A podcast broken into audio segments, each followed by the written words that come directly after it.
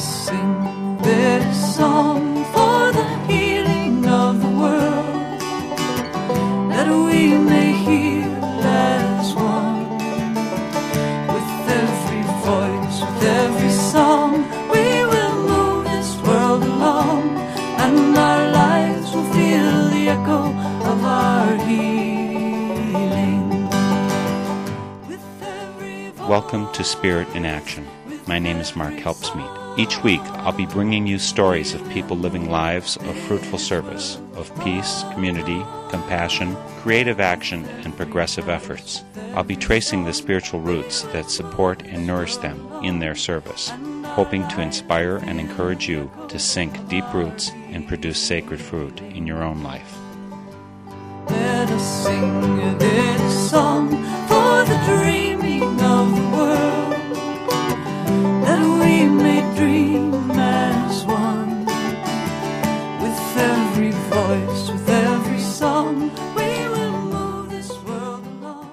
We've got a wonderful guest here today for Spirit in Action, Josette Jackson. I saw info on a workshop Josette will be offering here in Eau Claire, Wisconsin, the last Saturday in February on Inclusivity 101, an especially appropriate topic for Black History Month, of keen interest to me because Josette is in a very small minority as an African American who is also a licensed unity minister.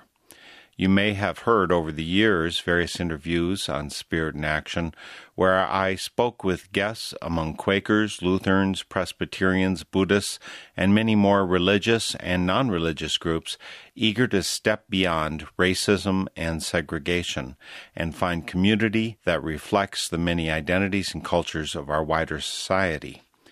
Josette Jackson will talk to us today about the road to greater inclusivity and broader community, but also about other material she presents on, meditating on and manifesting peace inside and peace in the world, and the tool of nonviolent communication, something that I've started to use more frequently with impressive results.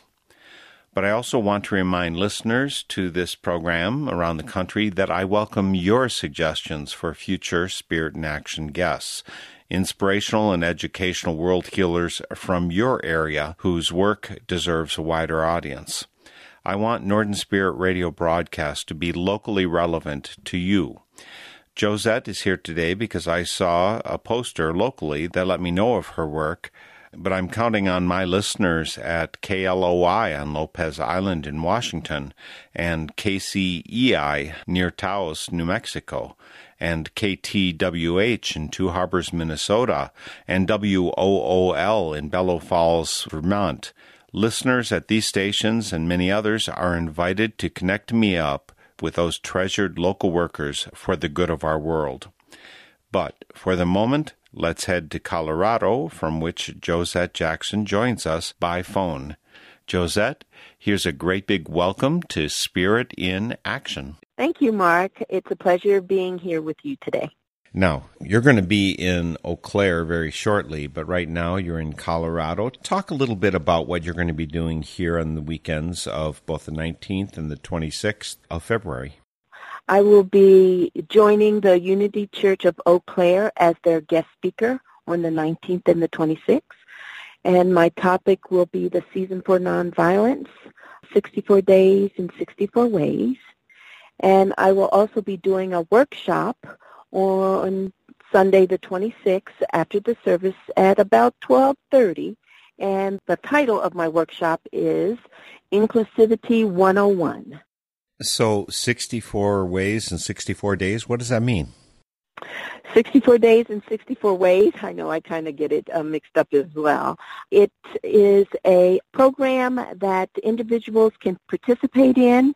It covers 64 days beginning Mahatma Gandhi's memorial anniversary, which is January 30th, and it runs through April 4th, Dr. Martin Luther King's memorial anniversary.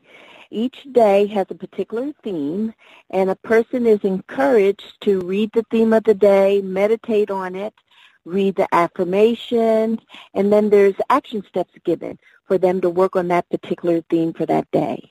It is a program to help them foster peace within themselves. And when we can create inner peace within us, it's much more easier to bring that peaceful presence in our families, in our communities, or with anyone that we're interacting with.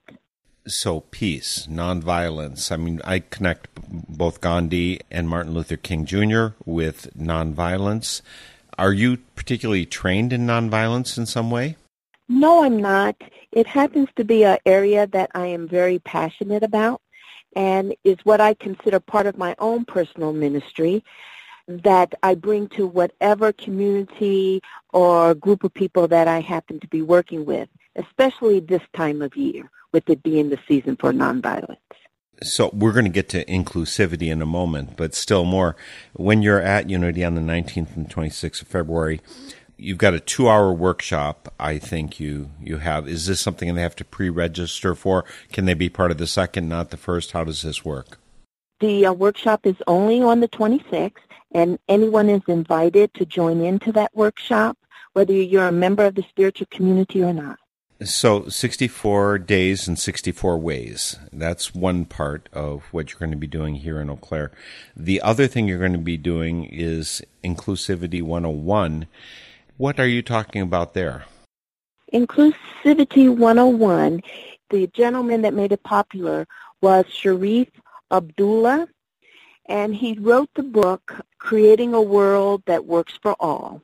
And this is a workbook program that comes out of his book. And practicing inclusivity would be uh, the easiest way I could put it is that it's the golden rule in action.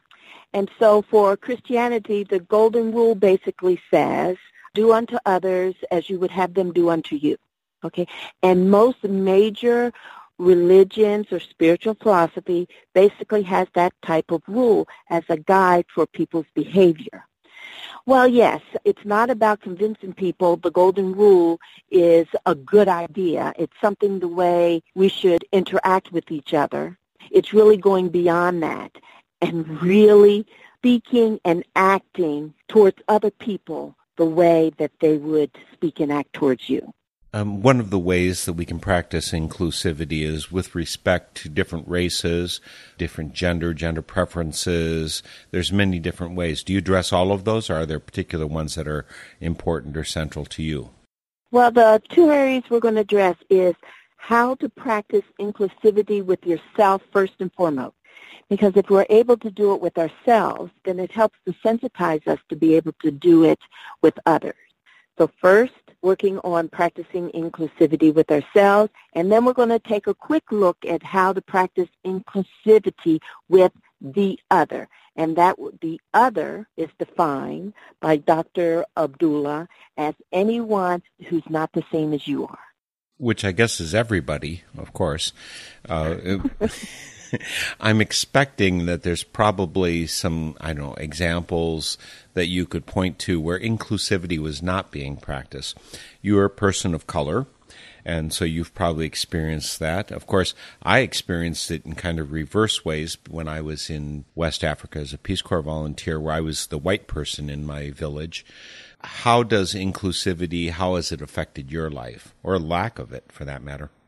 So one poignant example that comes from early in my adult life, and that is being called names that are derogatory. Okay, no one really wants. It doesn't feel comfortable when people call you names. Okay, whether it's you're shorty because you're shorter than everyone else, and being a person of a black culture in the U.S., being called nigger is a derogatory term. So for someone to call me nigger, it, I mean, they themselves would not feel comfortable being called a name as well.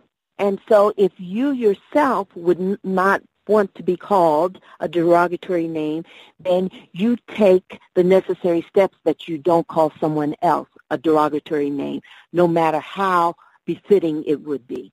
And what's your experience in our culture Is racism rampant? Have you? I mean, I think it only takes a couple people to really poison a pool, if you know what I mean. If you're in a class of 30 students and three of them are total jerks, it totally poisons the entire atmosphere. What's your experience? Are people open and willing, interested in practicing inclusion, or is there just a tremendous resistance? First of all, this will be the first time I offer this particular workshop in Eau Claire. I have taught other diversity type workshops that address diversity in general, that address the concept of white privileges. And what I find, whether the person is of the white culture or black or Chinese, that there is a lot of interest in it, especially since we've just completed uh, eight-year term having the first African American president.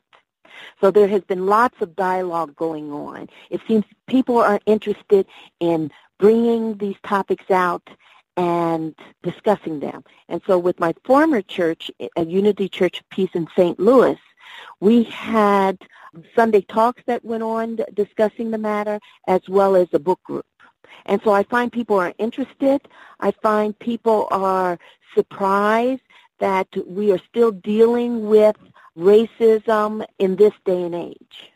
And do you think that it's getting better or worse? I'm afraid that my impression has been over the past year with the rise of increasing freedom to express what I think are some horrendous uh, opinions, ideas, points of view, that it's actually gotten worse, or maybe it's just come out of the woodwork. I am not really sure how to say it. What's your impression?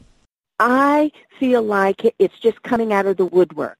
I think a lot of it was under the surface, especially after coming out of the age of Dr. Martin Luther King, which would have been my parents' age. We moving out of Jim Crow. A lot of racism and biases went underground.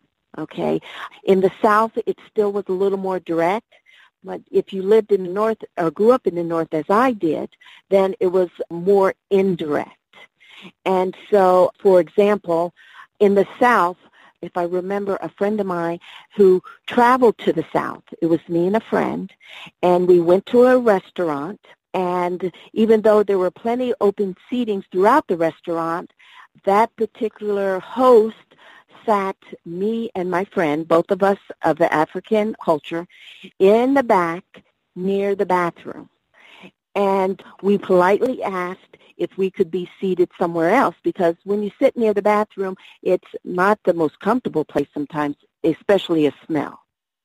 So that's one of being treated differently, and we were the only people of color in the restaurant. And it's an example of being treated out in the open differently because of the color of your skin. And we really felt that's the way we were being treated, especially since there were so many open tables. Now, if you're at the north, it would be, for example, I had a friend of mine who had worked a position for five years. And it was, uh, let's say, to, to try to keep it more general. They were working the position as a waitress in a restaurant. And they'd worked that position for five years. And during that five years, they were given an assistant manager duties. And the promise was, you work your waitress job and as assistant manager for the five years. And when the manager position becomes open, then we will move you directly into the management position. Well, the five years went by, and the manager finally left. And my friend was ready to move into the manager position. And at the time when that happened, the owner of the restaurant decides that they were going to no longer do it that way that they would open it up to everyone in the restaurant and that my friend would have to apply with everyone else. Well, I consider this racism where the rules of the game, you tell people what they need to do in order to get a particular position, but then when they're ready to move in it and they're a person of color, you change the rule. And I see that type of covert racism when I'm in the North. And a bit more overt in the South? That's correct. And so for this day and age, people, because of examples within our society of people speaking out, of the fact that the whole discussion about race came about when a former President Obama took office, then it seemed to have come to the surface. And I don't know is it because of examples of people in visible positions or not. And I think even for me, as I grew up, I never spent a lot of time worrying about whether or not I was being treated differently because of my color. If there was something I wanted, somewhere I wanted to go, something I wanted to accomplish, I focused on the challenges that would keep me from doing that. So racism was never in the forefront of my mind. However, over the course of the last two years, especially with all the media attention and the movement Black Lives Matter and the mistreatment of young black, well, not even just young, just people of color by police departments, then I started paying attention. And then that's when I felt like I could do something. And the one thing I could do in my position was to at least begin a dialogue and find out where people's minds are about this. Not based upon media coverage, but ordinary people, people in my spiritual community. So, the workshop, Inclusivity 101, that you'll be holding here the 26th of February in Eau Claire, what should people come out of there with? They're going in with motivation, I think, is your assumption. They already want to live up to the golden rule and what should they be leaving with that they didn't have when they came? A greater awareness, or well, I'll put it this way, to be very conscious of the golden rule. And once you're conscious, then you can actually take action, conscious action to apply the golden rule. I'm just kind of wondering if these two things are connected. You're essentially training in nonviolence, orienting to people towards peace, and the inclusivity, the training people to be aware of the golden rule and in action seems important to me. After all, you know, Josette, this program is spirit in action. So there's actions that happen within, but I'm particularly interested in knowing what's going to happen in the outer world. So people will walk away. What do we hope they'll do differently? They will be able to engage and interact and connect with people who are different from they are recognizing that they want to treat those people exactly the way that they would like to be treated. So to be actually conscious of it. We hear of the golden rule all the time. Okay, we can say it. We all feel like we do it. But do we really practice the golden rule? That will be the question. And to be conscious of whether you really do or not. And if you're not, then let's talk about what you can do so that you are actually practicing the golden rule. For example, I have two granddaughters and they're six and seven. What we do so that they are conscious of caring for one another and treating the other person the way that they would like to be treated. If there's a piece of cake and there's only one piece of cake, then we ask one or the other of the two to be responsible for cutting the cake. And when they cut the cake, we ask that you cut the cake so that the piece that the other person has is exactly the same piece that you would like to have. And so when they do, they don't cut one piece bigger than the other. They really strive the best that they can at their age to cut it in half. And then they don't choose what piece they get first they allow the other to select the piece they want. Now, most children, if a piece of cake is cut where one piece is bigger than the other, okay, more than likely they're going to choose the bigger piece. And then the person who's done the cutting gets the smaller piece. So when you practice inclusivity, what you want to do is make sure that what you're offering to another person, especially if you're going to get a share of it, you want it to be equal. So that regardless of what piece you take, everyone gets an equal portion. Since I'm identified as white in our culture, and because I do care about the golden rule, I do care about how others are affected, and I do want to practice equality. I mean, after all, I'm a Quaker, and one of our testimonies is equality, right? You know, it's very important to me personally and experientially. I know what difference it makes. I am aware that sometimes I still feel impatient with the, maybe I'd say, mincing about words if I said that you were black versus African American or a person of color, I have had on occasion people who've had very strong reactions because no, that's not the right word. You have to use this word.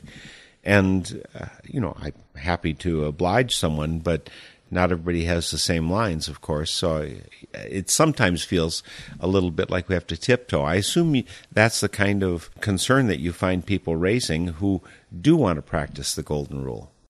Yes, it's a concern.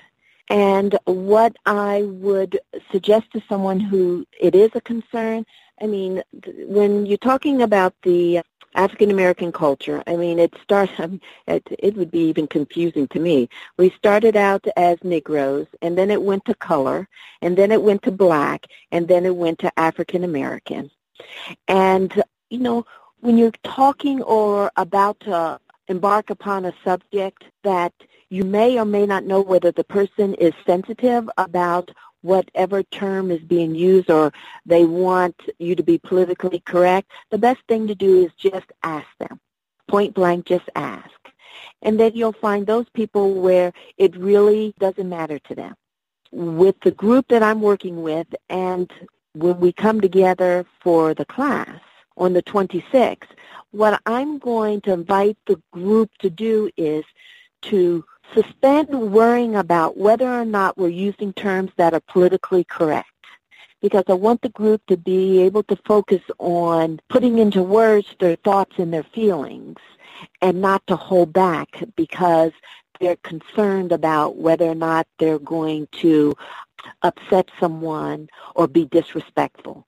And so with a group, you can come to that agreement. And if for some reason there is someone in the group that is sensitive, then you ask them to set aside their sensitivity for the sake of communication. Well, we're going to talk about nonviolent communication also as part of this interview.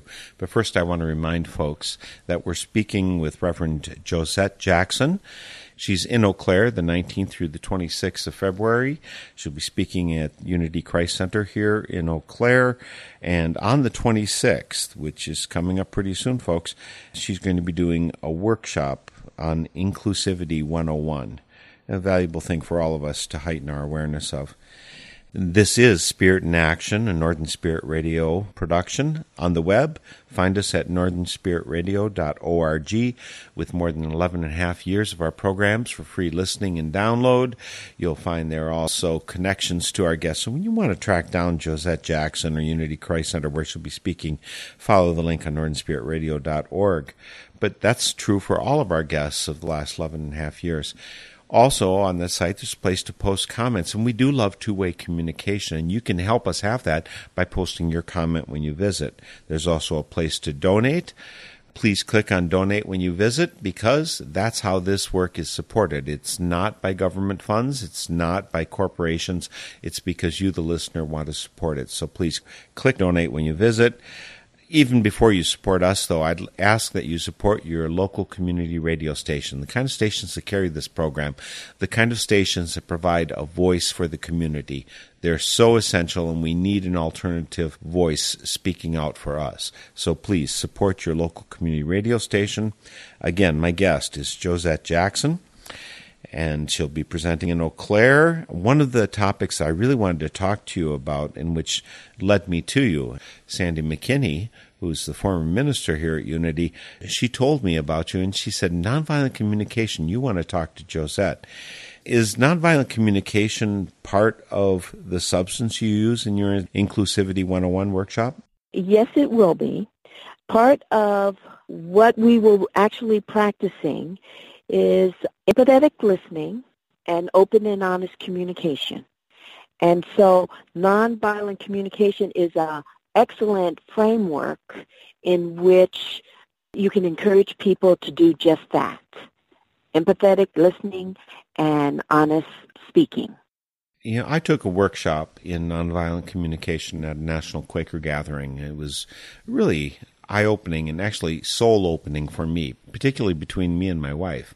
I, I, found that there were ways that I was being violent in my communication, and that without losing any of the content that I really needed to convey to her, I could do it differently.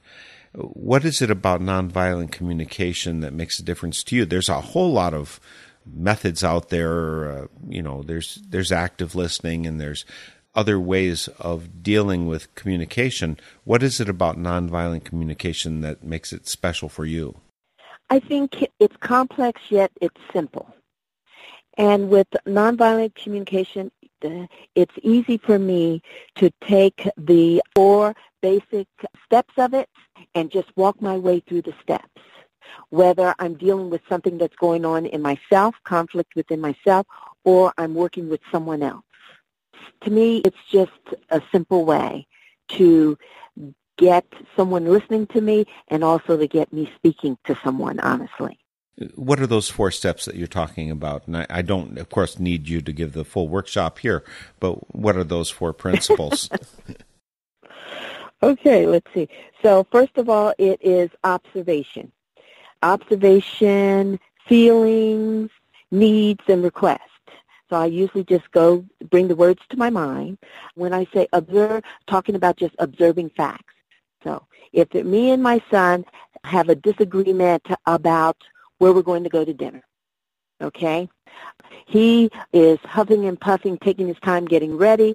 I'm trying to get us out of the house because we have reservations. Okay, so he goes. We finally get to the restaurant. Uh, neither one of us is in a good mood because we're running late. We order dinner. He's not speaking to me anymore. And we get through dinner and we get home and we're still not speaking to each other. So then if we, give him a little time, I will invite him to the table and say, let's talk about what's happened. So I will take it upon myself to share with him the facts, observe what uh, my observations were about the facts. Okay, from my standpoint, my perspective. He is to listen. And then he will tell me what he noticed as far as facts. We're not talking about opinions. We're not pa- talking about feelings yet, just what we observe. And then the second part is, after that exchange has happened, I'm going to tell him how I was feeling. And I'm going to ask at this point for him to listen. So I use I statements I use feeling words like I was angry, I was frustrated. I was frustrated because I wanted us to get to the restaurant on time. I was anxious because I was concerned about the way the hostess would look upon us arriving late. I was also anxious because I thought we would lose our table. And then after I express my feelings, then I let them know what it is that I need. Okay, so that we don't have a conflict like this again. So for him, I would say, using I statements again, I need for you to be open and receptive when I make a reservation to help me honor the reservation by being on time. So that's an example of a need. And then the last step, after he's listened to my observation and he's shared his observations, listening to facts, after he heard my feelings, okay, and then after I told him what I needed, then I make a request. And when I make a request, I try to detach from the outcome. Because at this point, if he's being an empathetic listener, he's giving me eye contact, he's not interrupting me, he's really listening and hearing me, I am feeling like I have been heard. And so then I get to make a request. And so an example of a request in that situation would be, I would like for you to be ready in a timely manner so that we can arrive at the restaurant at the right time. Can you or can you not do that? And so he gets to think, really honestly, I'm proposing an honest request. I've detached from it. He's heard me. Then he gets to decide whether or not he can honor the request or not. And let's say in this example, he says, yes, I will. Then at that point, there's usually a shift of energy. We're both not emotional anymore. I feel like I've heard, he's listened, I've respected him by not hollering at him, merely talking to him in a conversational tone, and that I've empowered him to either make my request or not without making him feel guilty or shameful or less than. And so that works with your son? Yes, it works with my son. and does it work with your your granddaughters too, the the babes, as I understand you call them? Yes. Well, I, I try to simplify it for them. Okay, I don't necessarily go through the facts, but I'm working on them to identify their feelings and to actually ask me what it is that they would like to have happen. So it's a really condensed version at this point at the age of six or seven as we continue and as they get older, I'll certainly bring in the other elements. And so you are training them. Do you actually get to spend a lot of time with them that you get to train them? Yes, I do. It's very important to me to spend time with my grandchildren, the babes, as I call them. They do live in Denver, and I just feel like as their, they call me Nana, as their Nana, there is a certain amount of wisdom I can impart in, embark upon the grandchildren that their mom and dad may not be able to. And so this is one area that is important to me. So, nonviolent communication, I certainly understand it amongst equals. Is it also something that's applicable to other situations of inequality? You know, when there's a police officer facing you with a billy club and getting ready to hit your head, nonviolent communication probably does not achieve what you might feel that you want to achieve at that point. What situations is it appropriate for specifically? Well, I wouldn't embark upon it if you were being threatened physically. Okay. The best thing in that type of situation would be to remove yourself from harm. However, I have heard of a story where two people were about in a store. I don't know exactly what the situation that brought them to a shouting match, and there was concern whether it would become physical. It wasn't the two that started to apply nonviolent communication. It was a third party. Okay. In that case, you still have to be careful because you don't want to get into the middle of someone that there may be a physical exchange. So to go back to your question, if you're being faced with bodily harm, your best thing to do is to put yourself in a situation where you're no longer being faced with bodily harm. And then even if the situation is unequal, but there isn't physical harm, you can still take it upon yourself to use nonviolent communication. And you'll be surprised how someone who is escalating you can keep them from escalating or hollering at you, or it will help to calm them down. I've got a story that might be somewhat applicable. Mind you, the woman was not using specifically nonviolent communication, but she was approaching in, I think, the spirit of nonviolent communication. This is a woman who I met through the Quaker meeting in Paris, France, and she was telling me about during the war is 30 years ago that she's telling me this, and she was a young woman at the time of the war. She said that German soldiers were often lodged in the homes involuntarily of French people. And so they had a soldier staying in their home. And, you know, the French people were used to being afraid of, intimidated by, and cowed by the German soldiers. She took a different approach toward it. She chose neither to be offensive towards him, but she also wasn't kowtowing to him. And so he noted that she reacted differently than the other people around her, that uh, other people pretended to be obedient, but you could just see the sneers behind their face. She didn't do that toward him. She dealt with him directly as another individual. And she said that she found that he treated her better because he was treating her as she would expect to be treated, as opposed to pretending and then treating badly behind the back. Uh, I think that it really makes a difference. People can see when you're approaching them with this nonviolent intent, nonviolent way of speaking with them. Uh, have you sensed that people react differently to you? Uh, yes, I do.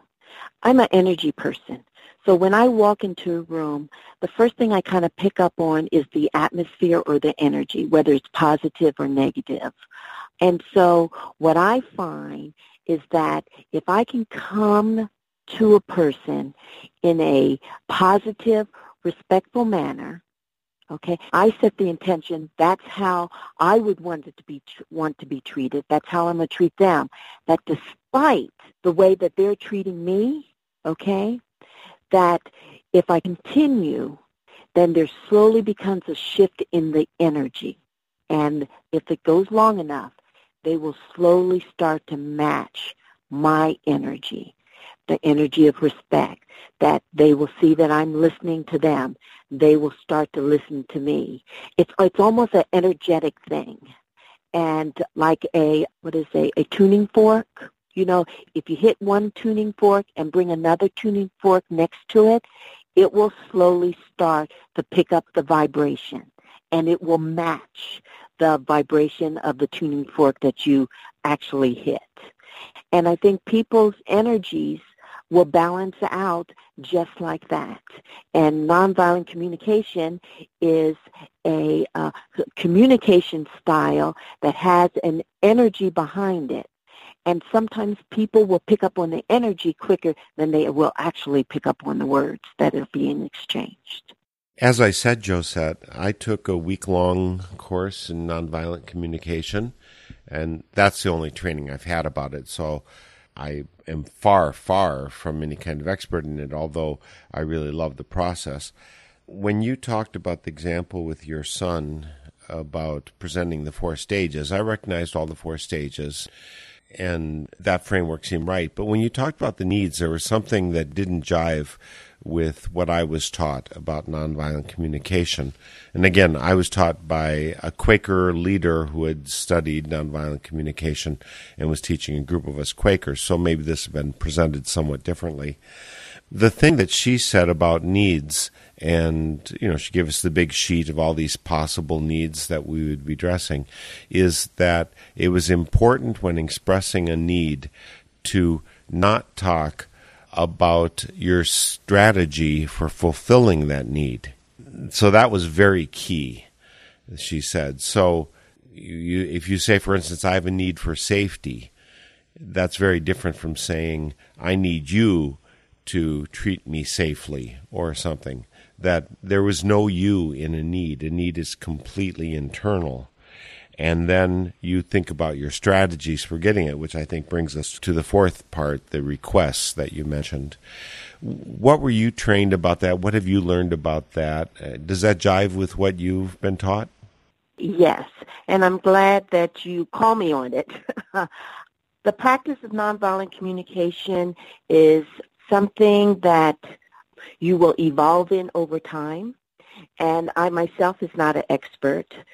So I am learning through practicing, and a lot of times we learn best when we make errors. So you are absolutely correct that the need needs to be something eternal and that it shouldn't include the word you. That's the easiest way to try to stay out of that trap. So if I were to reword my expression of needs to my son in that particular situation, I would say I have a need to be on time and I have a need to feel peace after a long day and I'm going to dinner. And so when I'm on time, I can experience that peace. Yeah, part of my experience, and again, the place where I've most clearly used this and availed myself of it is with my wife. I found that in the past, I had usually included as my needs, you know, my feelings and my needs kind of were bound up, and it usually had a you in there. So that's an excellent way of phrasing it. There's no you in our need. It's that's internal in me. And when I my vision focused within me, all of a sudden it took this burden off of her shoulders, so she was able to be more present with me. Because otherwise, it always looked like my needs were pokes at her. Right. And being freed of that, uh, you could just watch. I, I was able to just watch her face soften and feel like she wanted to reach out for me, which was very different from when I said, well, you know, I I need you to make me feel safe, or I need you to make me feel loved, uh, and that that's like, whoa, that's a burden I can't take on. But I want to care for you. I want you to feel loved, so let's find strategies that work for both of us. Exactly. It opened up communication as opposed to a person shutting down, your wife shutting down. Now, I have a sense that nonviolent communication, I've just scratched the surface uh, because I know the group's ongoing and the people continue this. It, it's a really a mode of life for many people, mode of practice, just like people go to AA groups or 12 step groups you know every week uh, or multiple times each week. I think that there's people who meet nonviolently communicating. It's probably a wonderful atmosphere to sit in with everybody nonviolently communicating around you. Not totally typical of our society. That's right. Yes. So on the again on the 26th of February, you're going to be doing the Inclusivity 101 workshop here in Eau Claire. One of the things that you have that's distinctive is that in the unity movement, it's a largely white mu- movement. You know, if I went to what's it called? African Methodist Episcopal Church, I think that's the name of the church, AME churches, they're predominantly African American. Unity has a really significant percentage of Anglo Saxon, Caucasian, white people, whatever the proper term is. Uh, is there yeah, I've confronted the same issue that happens within Quakers, although, you know, Quakers have this history of uh, being very active early on in elimination of s- slavery and very heavily involved in equal rights, all that kind of thing. And yet the percentage of Quakers who are African American is very minor. Uh, it's something that we constantly work on. How is that addressed within the unity movement? Are there particular barriers within unity that make it less receptive, less comfortable for, less inviting to uh, African Americans with their experience in the American culture? Uh, yes, I think so. To begin with, I think one of the barriers has to do with the basic principles of unity. Most blacks in America come up through a more traditional religion, religious background such as such as Baptists, and which subscribes to there being two powers in our world. One is good and one is evil. And if you recall that the church or religion has really been a strong backbone of the black culture in America. So when you look at Unity's philosophy, well, our first principle, there is only one power and one presence. And not only for black people in traditional religion, for a lot of people, they have a difficult time with just that principle in recognize or accepting, opening and accepting that there is only one presence and one power, divine energy uh, that a lot of people call God. So that's one area I think that black people may tend to stay away from unity unless they are able to release that doctrine of there's good and evil. Because when there's one power and one presence, then there's only good in our world. And then it's difficult to explain the atrocities that go on in our world. It's easier to put that responsibility outside of ourselves as opposed to taking on the responsibility, knowing that we in some way have a role. And the way that we have a role is that when there's one presence and one power and it's good and it's in everyone, God energy is in all of us, then we have to open to how do the horrible things in our world, example, rape happens or like genocide in Africa or even the Holocaust. How do those things come about? Who are responsible for those? Well, we have to take a look at ourselves, okay, and see how our humanness, how our error thinking that we are not good, that we are separated from God, causes us to act in unloving uh, ways. So another thing has to do with it's difficult sometimes to be in or to go places and to be involved in activities and organizations when there's no one there in leadership or in participation that reflects your culture or your preferences. So you tend to want everyone. We're all human. We feel most comfortable around people that look like us or speak like us or, uh, and even act like us. And we seek that connection and we're drawn to places that do have people that reflect who we are. And I think you've tried to live that out in your life in some ways. I I know that one of the things that's important to you is learning a second language and and global travel, uh, really exposing yourself and your children to uh, the wider environment. How did those values become part of what's integral to Josette Jackson? I spent right out of ministerial school in about 2003 through 2007. My first church was in Canada. So I spent four years in Canada. Now, Canada is out of the United States. And when I was in Canada leading a church, the culture there is different than the U.S., even though we're so close. They were so close to the U.S. And it was more inclusive. It was more accepting.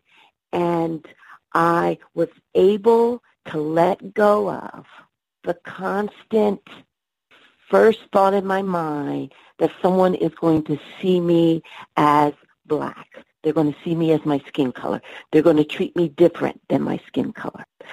I was able to let that go. Whereas in the U.S., it is always in the forefront of my mind. And when I was able to let it go, I experienced such a sense of relief and freedom. It's hard to put into words. And I, oh, I attributed that to being out of the U.S., out of the energy and the historic racism and slavery into a place, a country that was much more open and accepting and internationally diverse. And so it was from that I shared that with my son and with everyone once I did return to the U.S. And immediately when I did return to the U.S., that burden of our history and the, the heaviness that you carry being a person of color, knowing that more than likely than not, someone is going to judge you, treat you differently because of it. And then we, when the grandchildren were born, my grandchildren were born, we talked about how we wanted them to be able to perceive the world differently, to be more accepting of other people, not just within our community, but on a larger scale, like internationally. Once you start, and that could be brought about learning a second language, because with learning a second language, you get exposed if you're if it's more than just the words, more than just learning to speak. You learn to think in the language. You want to get exposed to the culture, okay? And then you start to see what you have in common with people. And you also notice the difference. But the beauty is recognizing that, oh, yeah, they're very much like me. They have same difficulties I do. They have the same dreams that I do. And so that was the importance of exposing them to a second language early from six months. They were in immersion daycare. And then my son started traveling, started traveling to Hispanic culture uh, countries that the culture was Hispanic. He also went to Europe as well, has not made it to Africa yet. And he recognized in his travels as well how people would embrace him differently than in the U.S., despite his color. And so right now he's setting up a trip for the babes to go to Guatemala and spend a month or two as he continues to work on his Spanish as a second language. And they, of course, will continue more so than their Spanish. Well, just being around it and hearing it helps the immersion into the culture. And they will also interact with children their age from that culture. So it's kind of become a important value and passion for our family. I myself don't speak a second language. I've tried to learn, but it didn't stop me from influencing my son and my grandchildren. And it's something I tell all parents with their children. If they can expose them to a second language early, doesn't matter whether they really learn to speak it or write it yet. It's about training the brains so when they're older, they can pick it up easier and then it's the getting used to being around people who are different than they are and getting comfortable and knowing that they can still connect. Absolutely. Of course, I practiced that with my son. Actually, I made him an offer when he was in third grade if he would let me teach him French so he and I could converse in French, mm-hmm. that I would take him to France and so he agreed to that. And by fourth grade, a year later, he was of sufficient level. I took him out of school for two weeks and he and I traveled for two weeks around France. He had a great time. He loved it. And I did another time three years later. So he actually could converse in French by the time he was in fourth grade. So that that was really helpful, and it does help shape one's worldview. It helps broadens, I think, the worldview. So good for you for doing that. And I really appreciate that you're going to be enriching Eau Claire, my hometown. Of course, since you're over in Denver at one time, and since you do like to travel and you have your motorcycle to travel on, I assume you're willing to do these kind of workshops like Inclusivity 101. You're willing to do this in wider circles too, aren't you? If people who are listening, because I mean, this program goes to 28 stations or so across the United States. Are you willing to travel if they wanted to get a hold of you? That would be wonderful. Would it be okay with you, Josette, if I had them contact me and I forwarded your contact information onto them as feels appropriate? You know, I can introduce you via email. Is that workable for you? Yes, that would be wonderful. Okay, folks. So if you're interested in having Josette Jackson, again, 64 Ways in 64 Days is one of the things she does, Inclusivity 101. And she's just a fun person. Maybe she'll even give you a ride on her motorcycle. I'm not sure. Just contact me at northernspiritradio.org. If you look on my website, the email address is there. Just contact me and I'll be happy to hook you up. So anyway, I, I really am. I think that Eau Claire is fortunate, particularly during Black History Month, that you're able to do Inclusivity 101 to enrich our local culture, our local awareness, our local ability to be love in the world, which eh, I think is just absolutely central to how I would like to see the world doing. So, thank you so much for being here to offer that course and eh, to spend some time here enriching our local culture and for joining me today for Spirit in Action. And thank you very much for having me. And folks, I have to also thank Andrew Jansen for production assistance on today's program, and we'll see you next week for Spirit in Action. The theme music for this program is Turning of the World, performed by Sarah Thompson. This Spirit in Action program is an effort of Northern Spirit Radio. You can listen to our programs and find links and information about us and our guests on our website, northernspiritradio.org. Thank you for listening. I am your host, Mark Helpsmeet, and I welcome your comments and stories of those leading lives of spiritual fruit. May you find deep roots to support you and grow steadily toward the light.